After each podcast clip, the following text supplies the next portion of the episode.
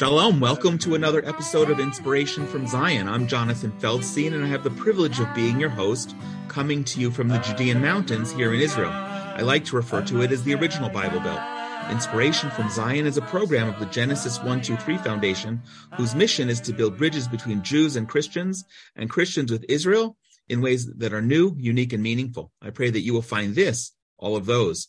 Through this program, we're excited to connect you to people and stories in and relating to Israel to give you a window to look through, experiencing aspects of life here that you might not otherwise know about.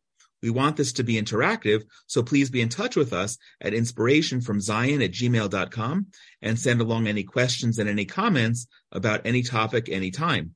Or you can reach us at genesis123.co or follow and like Inspiration from Zion on Facebook, Instagram, and Twitter. Stay tuned until the end of the program. We were also going to share some exciting opportunities, and please feel free to sh- share this program with others who you know will also find it of interest. So this week is the first anniversary, not a celebratory anniversary, but an important milestone of the beginning of the war in Ukraine a year ago. In looking at it as an Israeli and being involved to a degree as well as a political junkie and wondering about the impact and the implications, I wanted to have a conversation about the anniversary and what it means, but from an Israeli and a Jewish perspective. And that's particularly relevant because at the beginning of the war, I didn't think that it was a particularly Jewish issue. But we're going to discuss it today with some very important guests who I'll introduce in just a moment. When the war started, I resisted jumping into the fundraising for another campaign to support people impacted by the war in Ukraine. Then, when I saw so many other people raising money for things that really didn't seem to be 100% kosher, or maybe they had good intentions, but they didn't really have the standing to do anything impactful, whether it was in Ukraine or, or uh, outside of Ukraine, here in Israel or elsewhere, we jumped in and created a fund very quickly because my feeling was every dollar that we could raise that I could guarantee was going to provide some meaningful service was a dollar that wasn't going to be used somewhere else. And I'm pleased that we've done that. And I should have checked before we began the conversation today exactly how much money we have raised. Um, but I'm pleased that the two guests I have today have both been involved with using and dispersing those funds. We've had the privilege of providing uh, funds for a variety of programs he, uh, for people here in Israel, in Poland, and in Ukraine, and and many of those have been through today's uh, today's guests, who are two of the people who I know and I trust, and know that we are doing good things with the money that's been donated. And I do I will make a mention of this if I remember later. But if anyone wants to continue to donate to support what uh, our guests are doing, um, we have a fund, and you can go to ukraine.genesis123.co. Our first guest is Leah Aharoni. Leah was born in the former Soviet Union. Well, born in the Soviet Union. Now it's former Soviet Union. Um, mo- immigrated to the U.S. and then immigrated to Israel. I want to talk about that in a little bit, Leah, because I think you know I have a background with uh, with helping people like you once get out of the Soviet Union. Um, Leah is the founder and CEO of Our People, an organization here in Israel that's assisting in the practical communal and spiritual absorption of Jews from Russia and Ukraine. Jonathan Ornstein is the executive uh, CEO of the JCC Jewish Community Center in Krakow, Poland. Jonathan is a native of New York. He moved to Israel in 1994, where he lived for seven years on a kibbutz and then served in a combat unit in the IDF before moving to Poland in 2001. Jonathan taught modern Hebrew at Krakow's, uh, forgive me if I'm mis- mispronouncing it, Jagiellonian University. Yeah, that's the Polish Jew in me. I got it okay. uh, the Department of Jewish Studies for six years and founded the Gesher Association for Polish Israeli Dialogue. That's actually something that's been real important in recent years. Since its opening in, uh, in 2008 by King Charles, who was then Prince Charles, Jonathan has served as the CEO of the Jewish Community Center in Krakow, an organization that's devoted to rebuilding the Jewish life in Krakow. Today, the JCC boasts over 850 members and welcomes 10,000 visitors a month and is one of Poland's most visible signs of Jewish revival. He's created some really spectacular international programs relating to uh, relating to um, the revival of Jewish life in Krakow and in, specific and Poland in general. And he's a founding member of the Krakow Association of Christians and Jews, for, of which he serves as vice president. Jonathan has other memberships and activities that he's involved with, but as a primary architect of one of, uh, of the rebirth, if you will, of the Jewish life in Poland following the decimation of the Jewish community there. Um, it's really a pleasure to have you here with us as well, but also leading into this conversation. Now, before we do, I always like to start off with something a little bit personal. Leah, you're in Israel. Jonathan, you lived here for, for a number of years and served in the IDF. Um, what brought you here? What what was your motivating fact? You're both made Aliyah from uh, the U.S. Why would you come? Uh, Leah, you want to start? So it's funny because when I grew up in the Soviet Union, my grandfather went to France to visit some relatives in 1985. And one item that he snuck back into Russia, which would really land him in prison, it was a huge risk, was this uh, napkin holder with pictures of, of the kotel inside. And my parents, in another incredible act of heroism, put that napkin holder on the dining room table, despite all the people walking through our house. So as a little child sitting, you know, by that napkin holder and looking at pictures of the kotel, there was this feeling for me that this is home. And when we left the Soviet Union, in we had to go through Austria and then Italy, and my parents were very set on going to the US. But when we got off the plane in Austria, I was 12. My mother looked at me and said, The joint is going to come and ask us where we're going. You shut up because we're going to America. so, so, you know, I was 12. I didn't have much choice. I went to America, but it was very clear to me that Israel is home. So, two weeks after graduating from high school, I got my one way ticket to Israel and have been here ever since. And where where were you born and where did you grow up in, in uh, the Soviet Union? In Moscow. In Moscow. Okay. Very good. Um, Jonathan, how about you? You came here, you you worked on a kibbutz, you served in the combat unit. What motivated you coming to Israel? It, it, well, first of all, it's a pleasure to be here and and to with both of you. Thank you for having me. I was uh, essentially beginning law school in the United States, realized it might not be for me. It wasn't too enthusiastic, so I deferred for a year and met somebody who, when I was back in New York, uh, figuring out what I would do for the year, I met somebody who was uh, on a kibbutz in Israel. It sounded sounded more interesting than New York, so I went to Israel and fell in love with the country and with the kibbutz. And once I was there for the year, I decided to make Aliyah and and uh, never went back uh, to the U.S and uh, living in Israel and becoming a citizen, I felt that serving in the army was the responsibility of, uh, you know, being an Israeli. So although I was 28 when I did it, I went to the went to the army for for a couple of years, and uh, yeah, was a lone soldier living on a kibbutz near near Eilat in the desert. No, it's amazing you just said lone soldier. Uh, the episode we aired last week is about lone soldiers. So if people haven't listened to that, um, they can listen retroactively and understand some of the experiences that you had here then.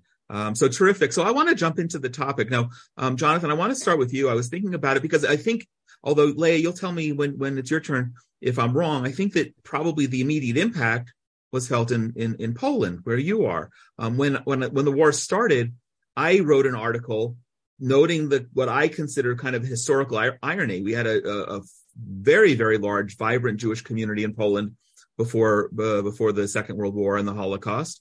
Um, and as the Nazis invaded, Jews would, would flee whenever they could and go to any neighboring country, uh, Ukraine being one of them. And a year ago, we had Russia invade Ukraine and Ukrainians fleeing every, any country to which they could go, including uh, Poland.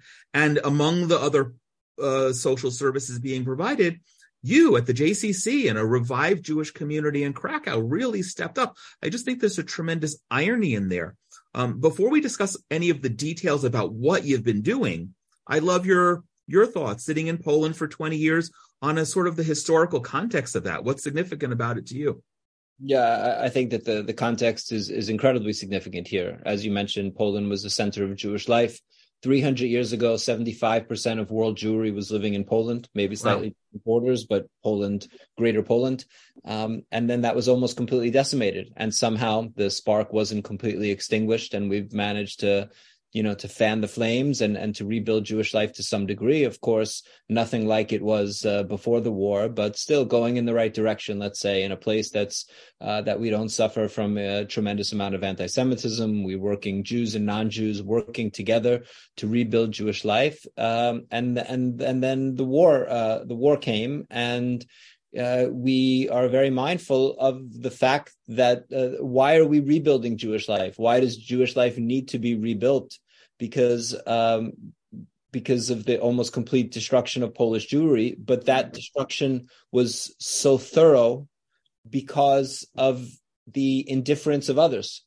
And now, 80 years later, when our community is doing well and people finding out they're Jewish uh, who grew up without knowing it, um, and our, our community on, on the right track, I would say it's this idea of indifference that our community suffered so much because of indifference when Jews were the other really was was very much in our heads when we decided to to to react the way that we did is that 80 years later we have an opportunity to either learn from our history or to behave the same way that others behaved. And our choice was to was to move forward and to learn. And because because we weren't helped we wanted to help others amazing thank you for sharing that leah you coming from the uh, your first 12 years at least in the in the soviet union um, Jews were, Jonathan just mentioned today that in Poland there's not a, a huge amount of anti Semitism. Um, but in the Soviet Union, and I know this firsthand, having been there twice trying to get people like you out, um, Jews were persecuted widely. And Ukraine was never really great to the Jews. It was Jewish life that thrived. Um, how do you look at what's happening? The, the, the, the, the core of the Soviet Union, Russia today, uh, invading a year ago another former Soviet country. Um, the Jews are, of course, in the crosshairs, but it's not a particularly Jewish issue. What what's your historic perspective on all of this? So very interesting. Actually, my family ended up in Russia exactly because of this. My family is originally from Poland, and uh, in the beginning of the war, they crossed. Actually, in World War One, part of the family crossed over in World War One and the other part of the family in World War II. But this is exactly how my family ended up in Russia because there are no original Russian Jews because Russia itself was actually uh, off of the charts for Jews until 1917. Right. So um, it's actually quite fantastic for us to be looking and seeing Russia attacking Ukraine because people like me grew up in Russia but would go to Ukraine. It was part of the same country. I spent every single summer of my childhood in Ukraine. Um, and about a week before the war, there was actually a hearing in the Knesset about potential implications of such a war. And I was invited to that hearing, and uh, it was led by a member of Knesset, uh, Isaac Pindrus, who wanted to hear from the different government agencies in, in Israel how are they getting ready for this war. When everybody in Kiev was sitting and drinking coffee in their coffee shops, and people were not believing that this is going to happen. And I've been taking groups to Ukraine for the past five years. I've been going to Ukraine about three to four times a year. I know the communities, I know the country, I know the people. I hear the sentiment back in Israel that Ukraine was never really great for Jews and Ukrainian soil is watered with Jewish blood. You know, we, we, we know that we've heard that all and it's obviously true.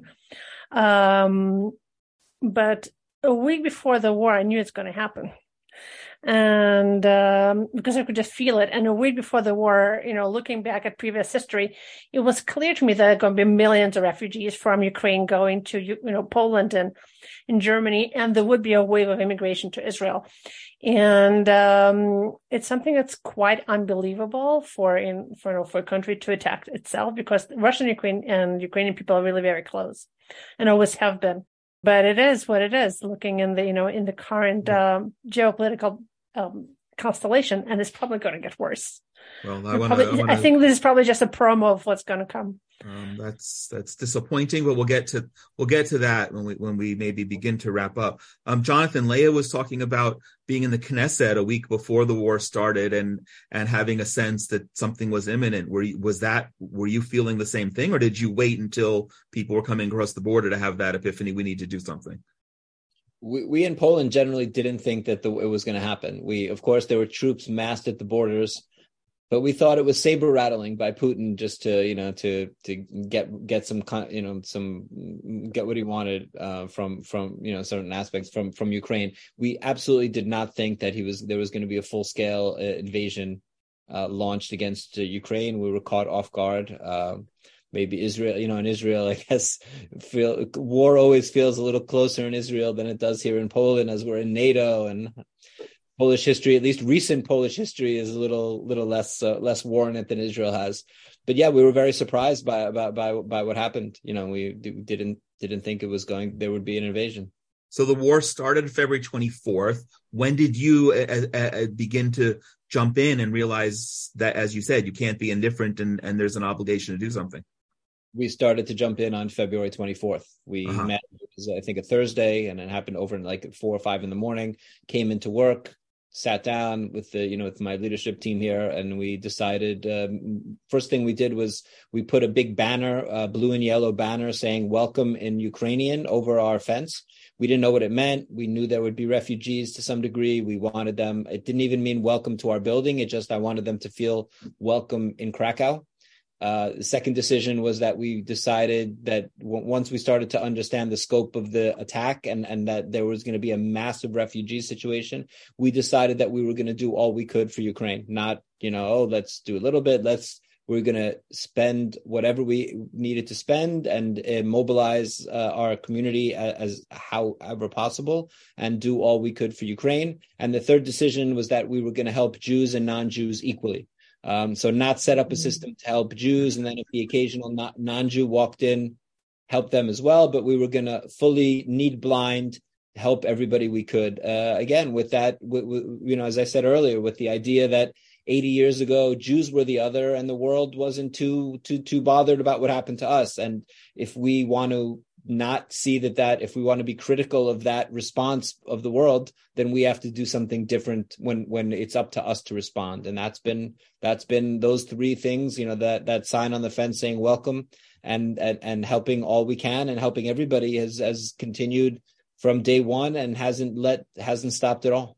What were the urgent prior I, mean, I, I don't know what you thought maybe on day one the needs would be but what did it come out? What were you what did you find yourself doing the most of yeah, people came in and needed food. They needed diapers. They needed a warm coat. People left with nothing, uh, you know, with a backpack or just you know ran away from their homes. So in, uh, the main sort of entry, the room, the first uh, room that you walk into our JCC, quickly became a free a free shop, like a food pantry. People started to bring supplies to us. We started to see what people needed. If we didn't have it, we'd go out and buy it. People started to give us money, uh, and and that that was the first that was the first thing, and that that became as i look now i'm looking out my window and there are you know 40 people lined outside the building uh, as they were this morning before the gate even opened. We're, we're now that food that small food pantry has become a full scale operation. It's 500 people a day that we're feeding in our building. That's seven days a week. That's shabbat. That's yom kippur. That's without any without any stop. And that was the first the first of of probably 20 programs that we're running to help ukraine that was the beginning. I want to come back and follow up with you in, in a moment, but uh, let's just take a quick break and then and then come right back. Do you have children or know somebody who does? If the answer is yes, you need to hear this. This year, in celebration of Israel's 75th anniversary, the Genesis 123 Foundation has launched an incredible art contest for your children and Christian children all around the world. The contest, What Israel Means to Me, gives your children the opportunity to show why Israel is special to them through art. They can draw, paint, color, or illustrate this in any way they want. The contest will be judged according to different age groups with real prizes awarded to the winners. Please visit whatisraelmeanstome.com for details, contest rules, and how to register your child. Deadline for submission of all entries is in April, and the announcement of winners will be at a live event on May 14th. Please don't delay in registering your child, and please share this with others who will also want their children to participate. Visit whatisraelmeanstome.com and join us today.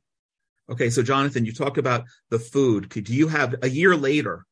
Do you have a sense of what, what food, diapers, blank, the, the quantity of supplies that you've provided to people coming 500 a day? Um, yeah, that's been about uh, about 300 tons of food we've distributed. It's uh, the number is probably 160,000 Ukrainians have received food. Um, the number that we're helping is just that we've helped all together directly is is pushing 200,000, including all the different services that we've been able to provide in Krakow on the border, and then also sending supplies into Ukraine. Although when you send supplies into Ukraine, it's hard to know how many people really benefit. So you know, on the border directly and inside Krakow, that number is about 200,000 people that we've directly helped. And and I want to jump to Leah, but before I do, that that's a that's a lot of people, uh, and for a small Jewish community, um, that's a that's a a lot. That's a lot of resources. A well, I, I, guess the question is, I know Poland's been very receptive to to Ukrainians coming in and providing help, and and the now that the war has started and is a year old, there's a, a sense of well, we could be in the crosshairs as well, despite being a NATO member not to say it in a modest way, but what from an 850 member community, it seems like you're taking on a much bigger proportion of providing aid than all the rest of Poland. Um, not is that the case? Are there other big things that are happening? I mean, the Polish people have been remarkable uh, and against the backdrop of previous refugee crises where the Polish government has been, you know, hasn't responded well. But the Poles have been, uh, you know, shockingly uh, open-hearted uh, and generous. Uh, we've had seven million refugees pass through Poland, a country of 38 million, and there are probably about three million in the country now. Uh, so, so it's not as if we're doing this in a vacuum. This is the general response. Okay in Poland has been to take care of Ukrainians. And I want to thank you and your organization and your listeners for for the support that you've provided and help us help make this possible. Well, we're we're grateful to to do it and for you serving as our partner there doing it. And I'm glad you mentioned earlier that it was important as one of your priorities to to um, help Jews and non-Jews equally because that was one of our priorities. That was one of the things that we established. I honestly, I was in the States shortly after that and I saw all these infomercials on TV for different organizations raising money just to support Jews. And I felt that was really inappropriate for 200,000 Jews out of a country of 44 million, that it wasn't a Jewish issue. Uh, Leah, we're going to come to you because it gets more Jewish when it when when it comes to people coming to Israel. But I felt that we had an obligation to also to provide. So thank you for doing what you're doing, um, Leah. So you're already a week earlier in the Knesset, realizing that a war is imminent and and having a unique not just an Israeli perspective but also a, a childhood Russia you look at things somewhat different. Um, when what did you think that that meant most the war happening for Jews? You mentioned uh, people making aliyah and other other refugees. And what surprised you in the last year so there are a few issues. Um, we actually had a mission. We brought a mission of American um, influencers to the Knesset the day before the war. 23rd of February, we were in the Knesset the whole day. We had a meeting with Bennett, who was prime minister at the time. And the 24th, we have this whole campaign plan and whole PR campaign plan. And I'm saying the, you know, our PR campaign was probably the first casualty of this war for us.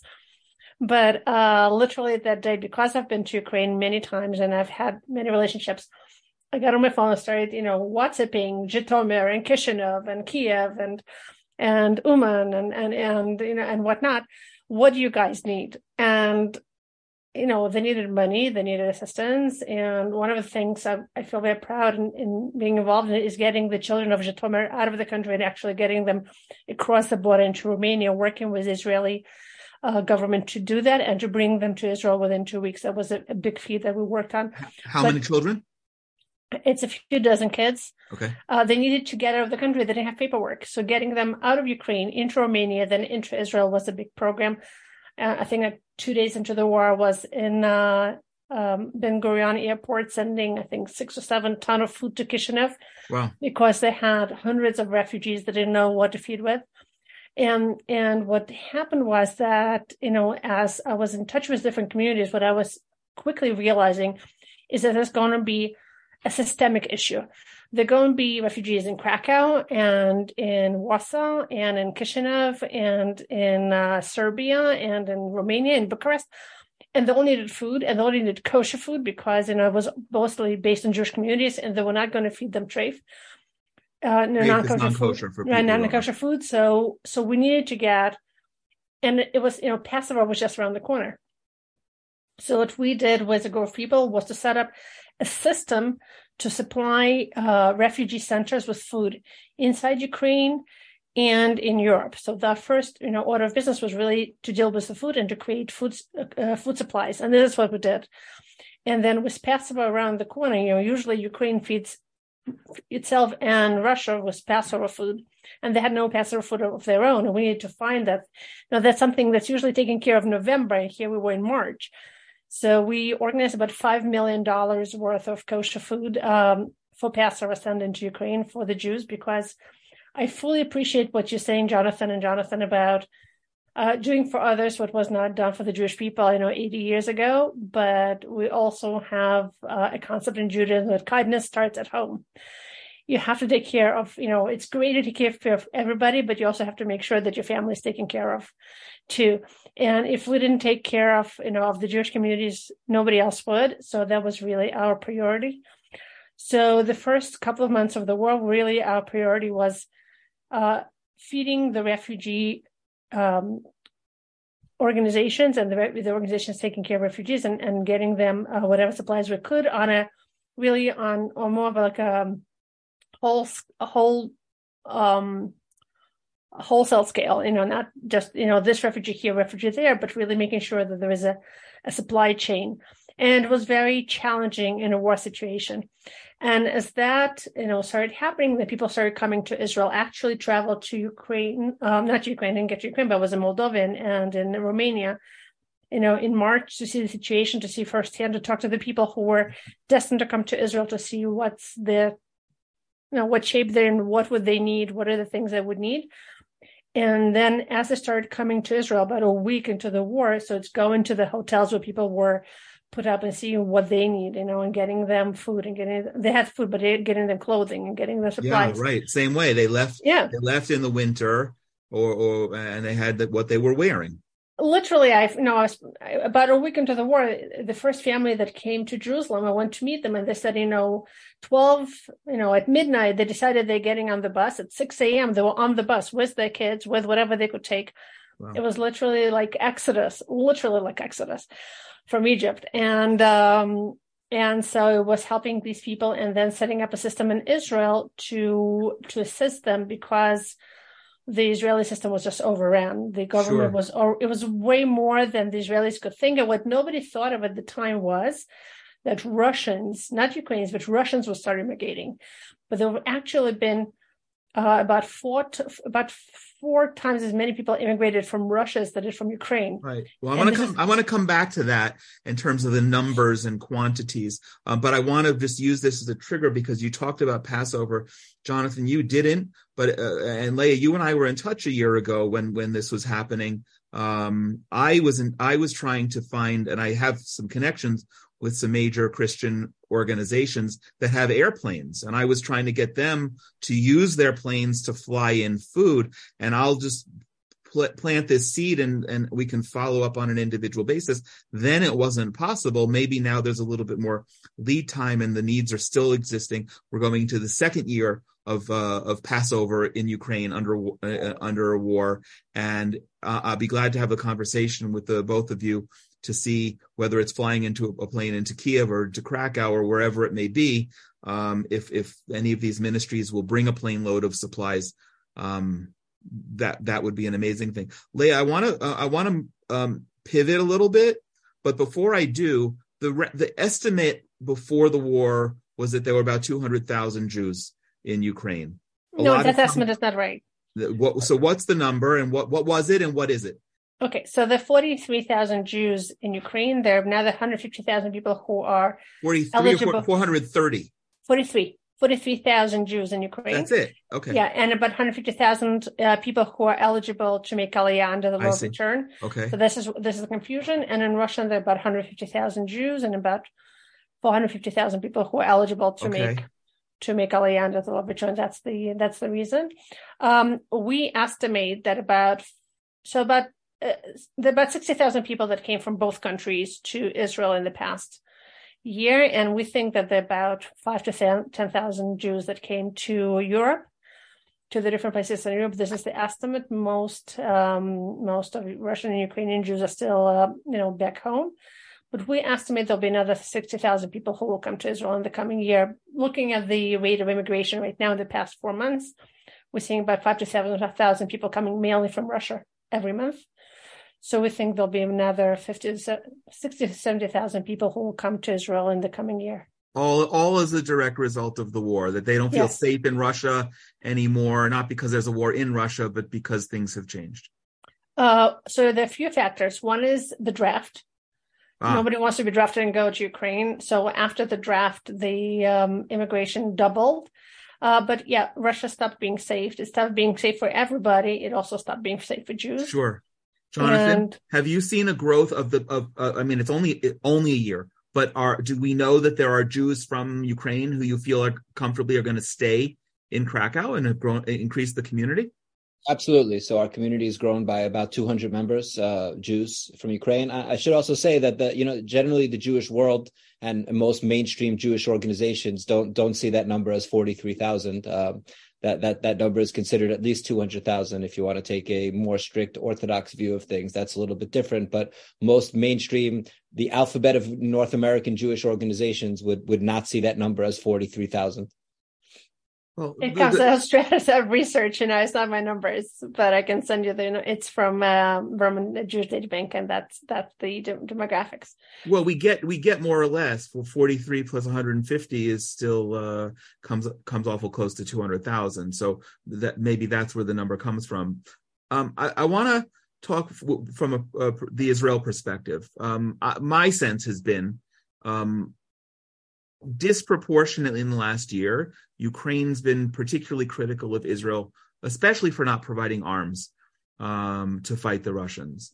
And that that oh, that overlaying all of the unique conflict of interest that we have with Russia's influence in Iran and in Syria and our relations with the Russians, putting that aside, um, from the very beginning, there were a number of Israel-based and Jewish organizations, JCC, uh, of course, Leah, what you're doing, and, and others, which were involved, which set up shop in Ukraine, uh, excuse me, in Poland on the border and across the border from Ukraine and other countries, and and worked to provide resources, Leah, as you were providing, talking about in Ukraine from Israel specifically for the Jewish community.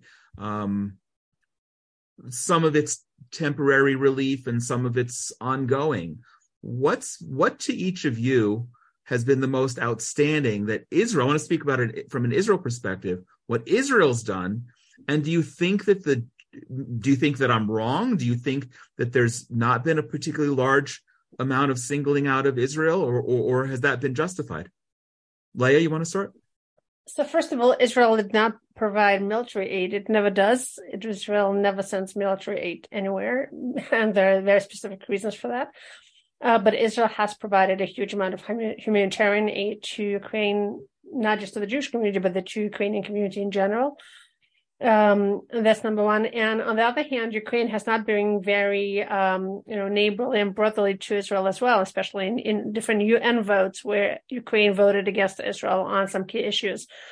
Um, I think that it's going to be, ch- there's been a change of the government, and I think the incoming government will be more, I would say, nimble and able in uh, handling the international scene more than the previous government was, which I think felt a little bit out of its depth.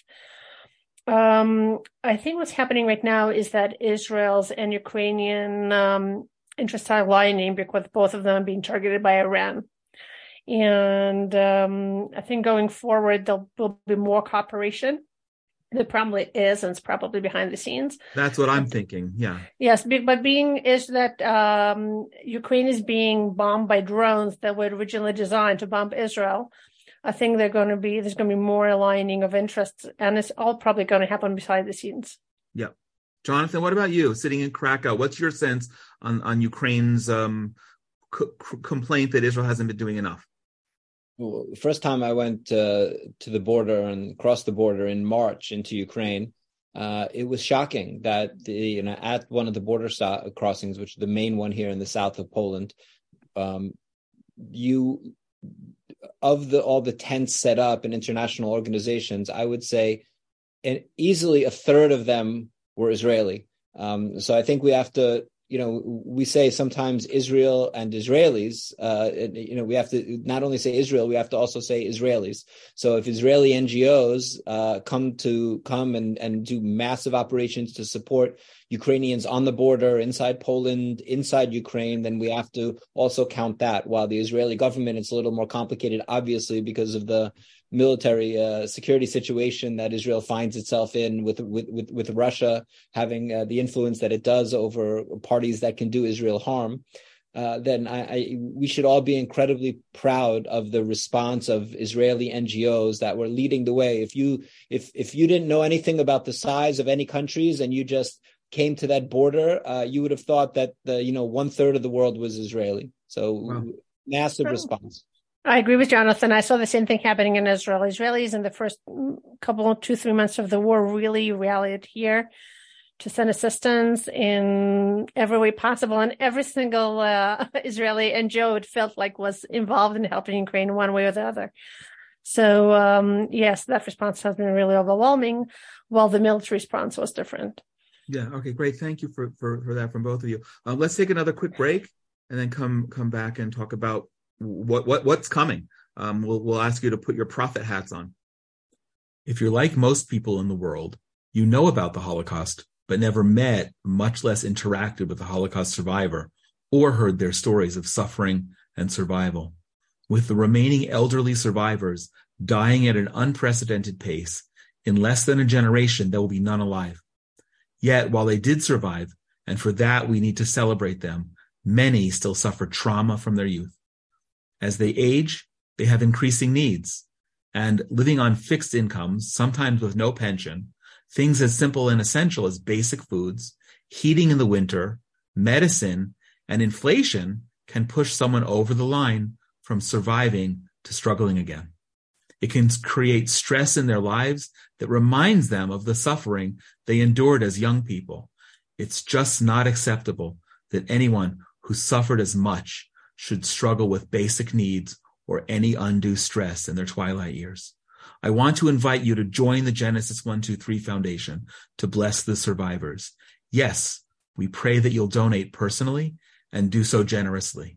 And when you do, we also give you the opportunity to send your personal blessings and words of encouragement to the survivors themselves to brighten their day and let them feel your love having been privileged to provide financial resources to help survivors on a day to day basis, I know it makes a difference and is very appreciated. But your personal note that we translate into Hebrew, Russian, or Yiddish really makes them smile and warms their heart.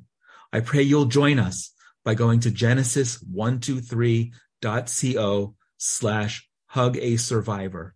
That's genesis123.co slash hug a survivor. And please share this with others. We can't undo the suffering that they endured, and there's no limit to what the needs are, but we can never do too much to comfort them in their final years. Please join us. God bless you. Okay, um, Leah, Jonathan, um, before we talk about what what's coming up and what what you foresee and what your needs are and and, and where this is going to go a year uh, months hence a year a year from now. What are the biggest challenges that you've come up with um, in terms of what you're doing personally to help refugees or in in lay your case here immigrants? Um, jonathan go ahead. For us uh, you know people very strongly associate i travel you know half my time is spent in the us speaking and, and fundraising and people associate uh, the need with the with crossing the border. So people say, "Oh, people aren't crossing the border from Ukraine. Uh, things are quieted down for you." And we say, "No, actually, there are three million Ukrainian refugees in our country, and in our city of seven hundred thousand, there are 100, 750,000. There are hundred thousand refugees."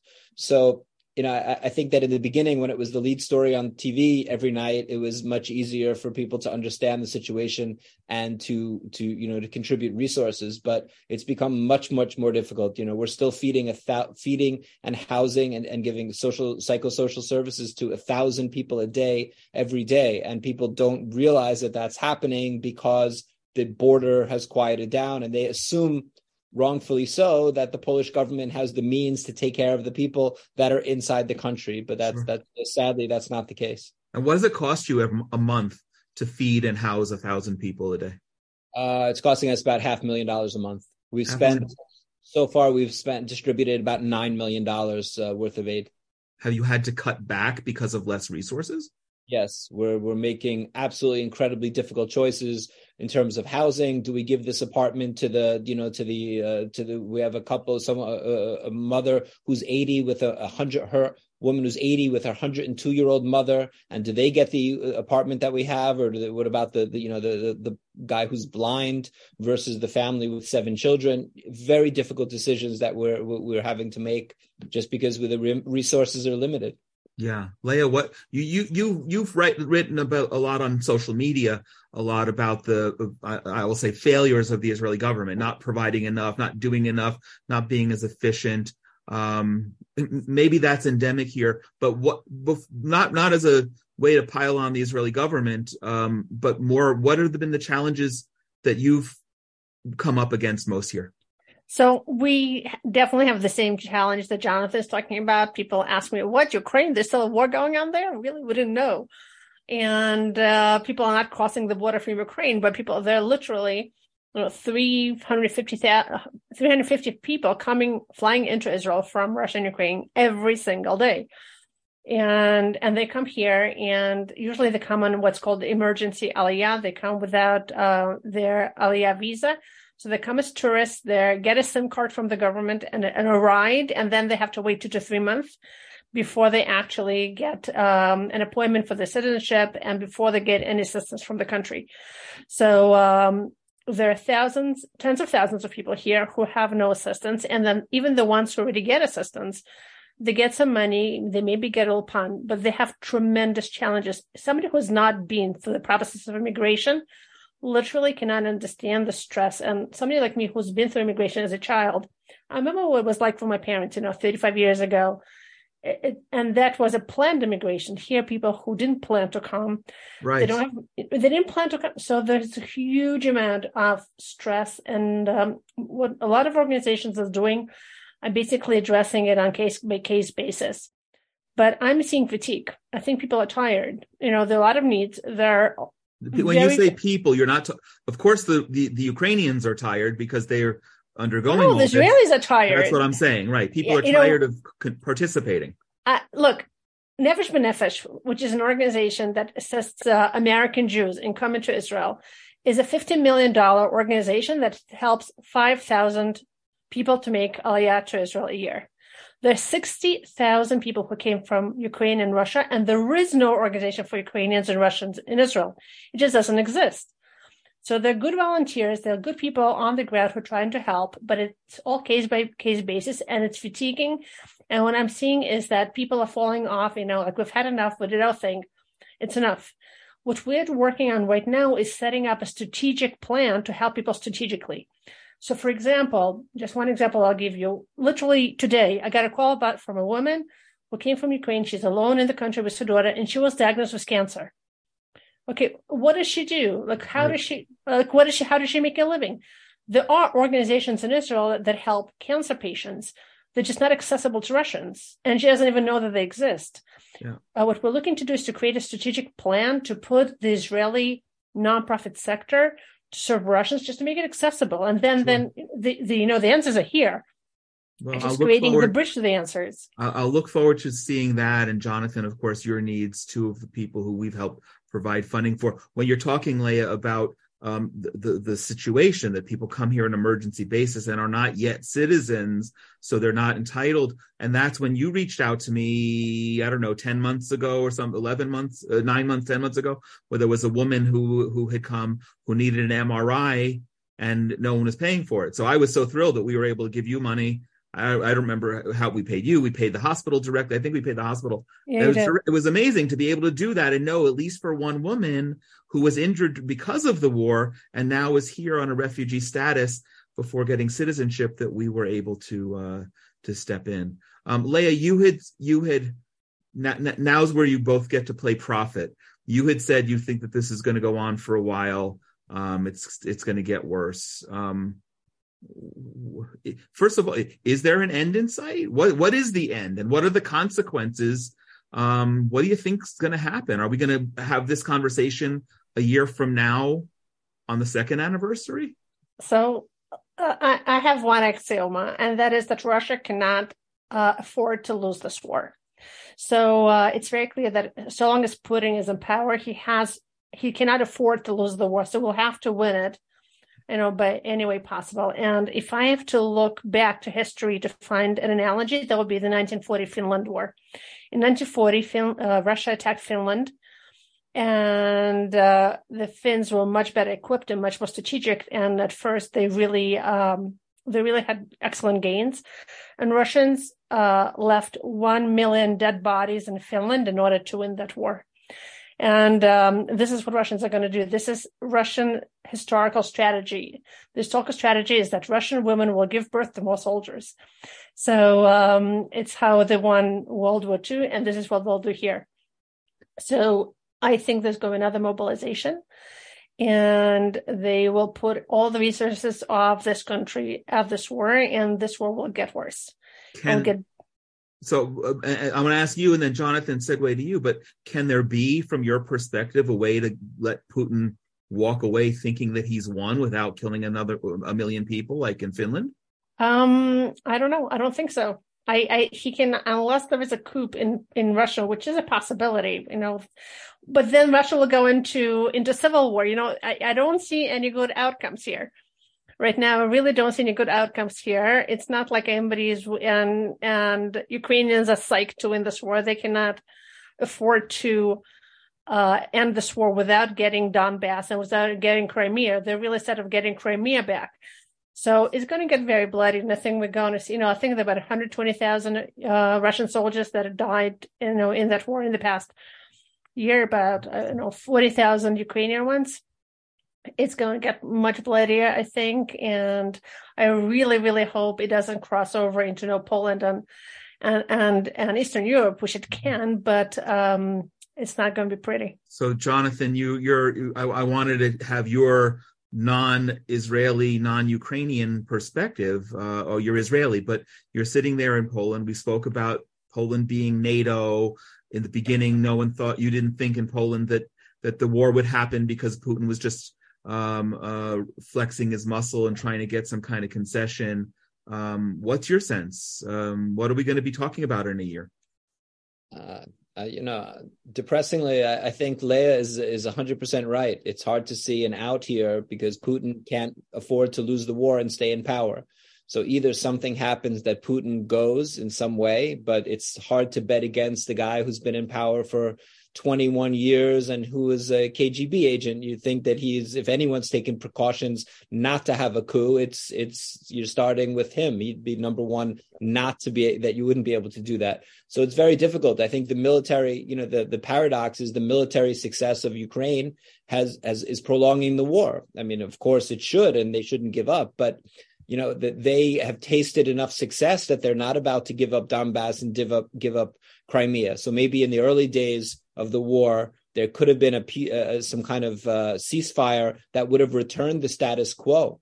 But Ukraine is not going to accept what was what would happen. You know, Ukraine is not going to accept the February 23rd lines, and uh, Putin can't stay in power with a loss. So it's very hard to see any kind of out without something giving, and I don't I don't know what that could be. I and have no means, idea. And that means at least three million Ukrainian refugees staying in Poland or more coming, more coming if it gets worse, like Leah's saying. And Leah still, what do you say, 350 uh, people arriving on a daily basis. Um, another, uh, I, I, can't do the math, but if I multiply that times 350 times 365, th- th- those are the numbers that we could potentially see um, in the next, if we're having this conversation. That's 100,000. Um, yeah, yeah, uh, it's hard to see. I mean, I think also there are things that the West can do that would put more pressure on Russia than we have done. They can completely cut them out of the banking system. We can absorb more pain in terms of fuel uh, prices. We can, you know, we we can instead of this sort of oh, we're not going to let them sell oil past a certain price. We could completely boycott Russian oil, but there are people willing to buy it. You know, there are Iran, China, India, Kazakhstan, Turkey, you know, the Russia, the world is uh, is redividing along lines that that uh, that we thought were were blurred into history. This yeah. is very difficult. You know, a country that has has resources that the world needs. It's very hard to isolate them. You know, it's easier to isolate North Korea. They're not they're not exporting massive amounts of oil. Yeah, well well said. Um, wrapping up, what what let's give you each an opportunity to close. What have we not spoken about today that you that you want people to know in terms of an Israeli Jewish response, in terms of what the needs are, um, wh- where this is going to go. Uh, Jonathan, you want to begin? Yeah, I mean, I, I agree with Leah that it's of course up to us as Jews to take care of, make sure that Jews are taken care of. But I would hope, uh, especially considering the history and that there is tremendous Jewish capacity to help others around the world, that we would continue to help those arriving in Israel uh, and help those who are in Poland and help those that are in the United States. And we come together as a Jewish people and say, 80 years ago there was a different uh, different dictator in this part of the world, and because of this idea that uh, we we need to worry about ourselves first and not worry about the other, we have the, that that six million number of Jewish victims of the Holocaust is so high. And and I would hope that we would, uh, you know, we we as Jews have a particularly difficult history, and I think we have that gives us a particular responsibility to learn from our own history. So yeah. all we can hope for with this depressing political analysis of mine and Leah's, uh, that we have no, we see no way of things getting any better, which just means there's more responsibility for the world to try, especially the Jewish world, to try to help Jews and non-Jews. Well said. Thank you, Leah. How about you? What what what, what needs to be said? So just like Jonathan, I keep thinking back to 80 years ago, and you know, I try to get into the mindset of of somebody sitting in New York or, or Washington or, or Los Angeles 80 years ago. And what was their relationship to this war happening in Europe? And it was probably a non relationship. It was probably in something they didn't hear about. Was something that was a blip on the news. Uh, until you know until America went into war after Pearl Harbor, and and then it came close to home. So um, I think if we and you know and today we'll look back and we'll say how could they not see what was happening? How could they not relate to what was happening? There was a tragedy happening. How could it be so far from them? And today we'll look at the situation and we see the same replay for people who are not touched by this uh, two months after the start of the war it's a non-war it doesn't happen it's a blip yeah. on blip on the news so just like Jonathan, I really hope there will be more caring. I really hope that all of us, and know people on both sides of the ocean, for Jews and not for Jews, I really don't care. I think we all need to show more caring. And when we show more caring, I think we can solve many of these problems and help the people who need the help. Beautiful. Well said. Well, and, and, on that note, I want to just remind people who would like to make a donation. Uh, the website, ours is ukraine.genesis123 co and you've just heard from two of our partners and I've never had this conversation with either of you before so it gives me all the more great pride to be able to receive money and pass it along to you so let's let's hopefully people will with your um, gloom and doom uh, uh, analysis but also stepping up as you both have um, providing the the moral guidance, the the humanitarian support, and I'm grateful for you. I'm grateful that I'm grateful now a year later that I to affirm that I picked two really good places and people through whom to entrust the money. So thank you for that, and thank you for joining Inspiration from Zion today. Thank you. Thank you very much. So as we wrap up for the last year, we've been doing something real fun. As a matter of fact, today I just sent off a book to somebody in Vietnam Uh, it was really funny going to the Israeli post office and the guy asked me how to spell Vietnam in English. And there were three or four other people in the post office who no one knew how to spell Vietnam in English. Now, in, excuse me, in Hebrew. And now I do. So we had to get that book. And why do I say a book? For the last year, every month we've been give, giving away a special volume. We call it From Jonathan's Bookshelf. And all we ask that you uh, do is follow and like the inspiration from Zion on social media. And when you like or comment the on the program this program we're going to pick one person to receive um, another book another amazing book this month for your library that you're going to want to have.